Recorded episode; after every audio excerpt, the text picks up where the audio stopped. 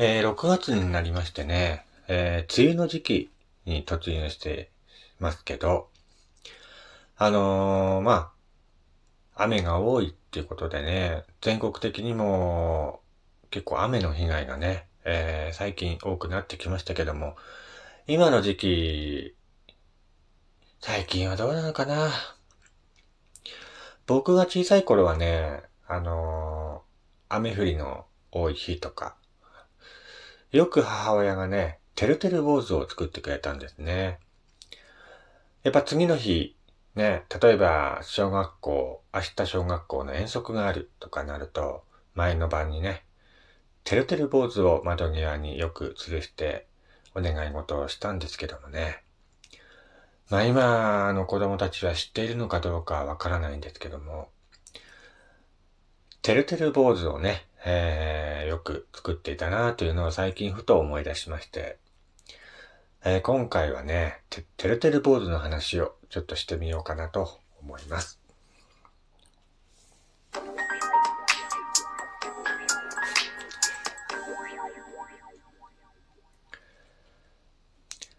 はい、どうも改めまして、こんにちは、こんばんは、やすさんです。えー、こちらの番組は私がゆるっといろんなことを語るラジオ番組となっております。今回も最後までよろしくお願いいたします。えー、ということでね、てるてる坊主の話をしようかなと思うんですけども、最近はね、作る方いるんでしょうかね。なかなか見なくなりましたけどもね、てるてる坊主も。僕が小さい頃はなんかその辺歩いてるとね、窓際によくてるてる坊主を作って、吊るしているご家庭がよくありましたけどもね、最近は見かけなくなりましたね、これもね。えー、てるてる坊主、ね。まあ、日本の風習の一つなんですけどもね。えー、翌日の晴天を願い、白い布や紙で作った人形を窓際に吊るすものなんですけども、てるてる坊主、てれてれ坊主、日和坊主、てれれ坊主などね、えー、地域によっては様々な呼び方があるものなんですけどもね。えー、日本では古くはね、江戸中期にはすでに作られていたことが分かっています。この頃の人形は折り紙のように折って作られるもので、より人間に近い形をしておりましてね。これを半分に切ったり、逆さに吊るしたりして、願ったそうです。19世紀初めの、気流昇蘭にはね、晴天になった後は瞳を書き入れて、紳士を、ね、お酒を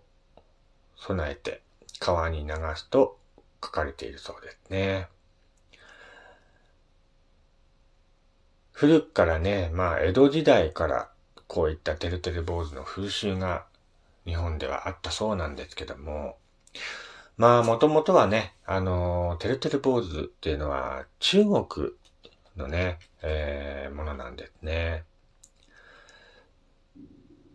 まあ、中国の方から、えーまあ、似たようなね、風習が中国にはあったそうなんですけども、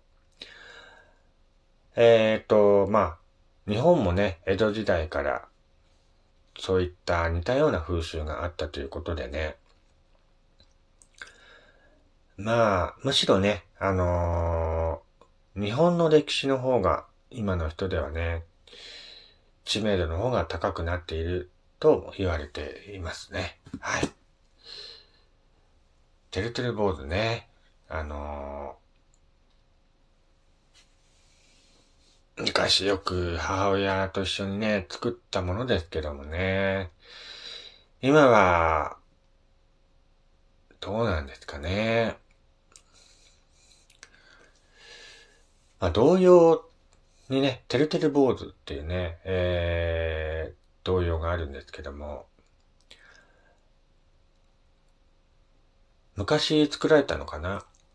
?1921 年、大正10年にね、えー、作られた童謡てるてる坊主っていうね、歌があるんですけどもね。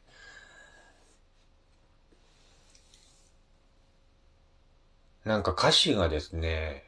4番まで昔はあったそうなんですけども、えー、3番の歌詞がね、なかなかえぐい内容となっておりまして、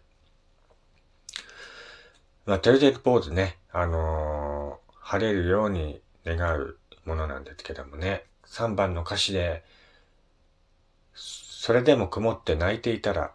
そなたは首をちょん切るぞっていう歌詞がありましてね。あまりにも歌詞が残酷すぎるとして3番の歌詞がね、カットされるというね、事態に発展しているそうですね、今は。はい。すごい歌詞ですよね。それでも曇って泣いていたらそなたは首をちょん切るぞってね。もう、そんなこと言わないでってね、感じなんですけども。まあ、このてるてる坊主のね、えー、歌なんですけども、えー、戦後から1960年までレコード売り上げが15万枚に達し、今でもロングヒットを続けている同様の一つなんですけどもね。えー、皆さんもね、まあ幼稚園の頃とか、まあ小学校の頃とかね、よく学校で歌ったり習ったりした記憶があると思うんですけどもね。えー、こういった残酷な歌詞がね、入っていたんですね。まあ、昔の童謡っていうのは意外とね、あのー、残酷な歌詞っていうのが結構多くありましてね、えー、このてれてれ坊主の他にも、いろんな童謡によってはね、残酷すぎる歌詞だっていうことで、歌詞が変更になったりカットされているっていうのが結構ありますんでね。まあ、今はね、何でもこう、歌詞とか歌を作るにしてもね、えー、なかなか過激な歌詞を入れられない時代にはなっていますけども、昔はそういうのが全くなかったんでね、平気でそういった歌詞をボンボンと入れていた時代だったのかなと思ったりもしますね。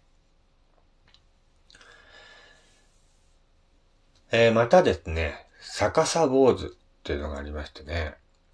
人形の頭部に重りを入れて頭が下を向くように仕立てたものは逆さ坊主と呼ばれ、雨乞いの意味があると言われています。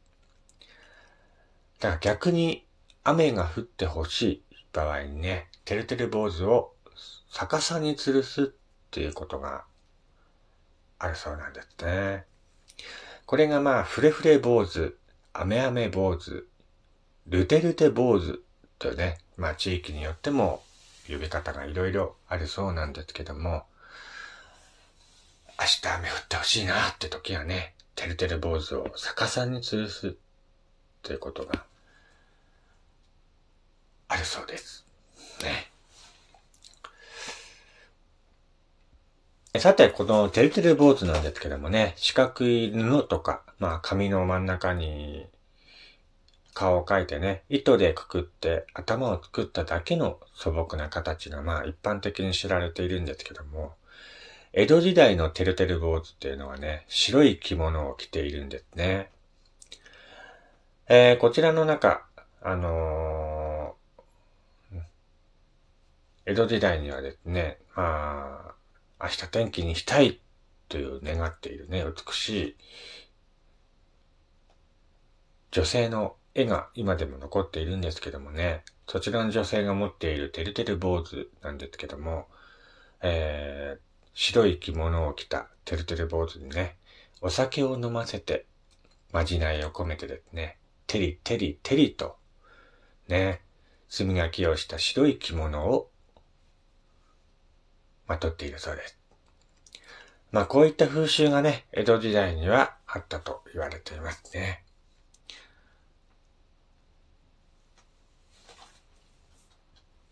まあ昔はね、今と違ってこう、天気予報っていうのがなかったんでね、明日晴れるか、雨降るかっていうのは本当にわからない時代だったですね。なのでまあ、明日どうしても晴れてほしいっていう願いを込めて、昔はこういったてるてる坊主をね、えー、作っていたんじゃないかなと思うわけなんですけども、まあ本当に江戸時代のてるてる坊主っていうのはね、えー、手作りの着物を着せて晴天を願った人形が結構流行っていたそうなんですけどもね。まあそういった手作りっていうか、大事にね、作った人形だけに当時は本当に愛着を持ったものの一つだったんじゃないかなと思ったりもするんですね。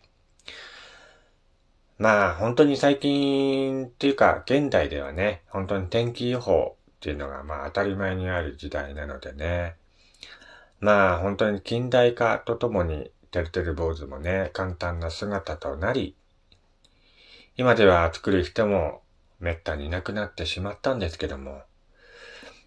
まあ、そんな何でもないね、姿の中にも歴史がいろいろ秘められ、江戸時代を生きた人々が、それぞれに晴天を願う純粋な心っていうのがね、えー、証言されているんじゃないかなと思ったりもします。まあ、これから雨の季節、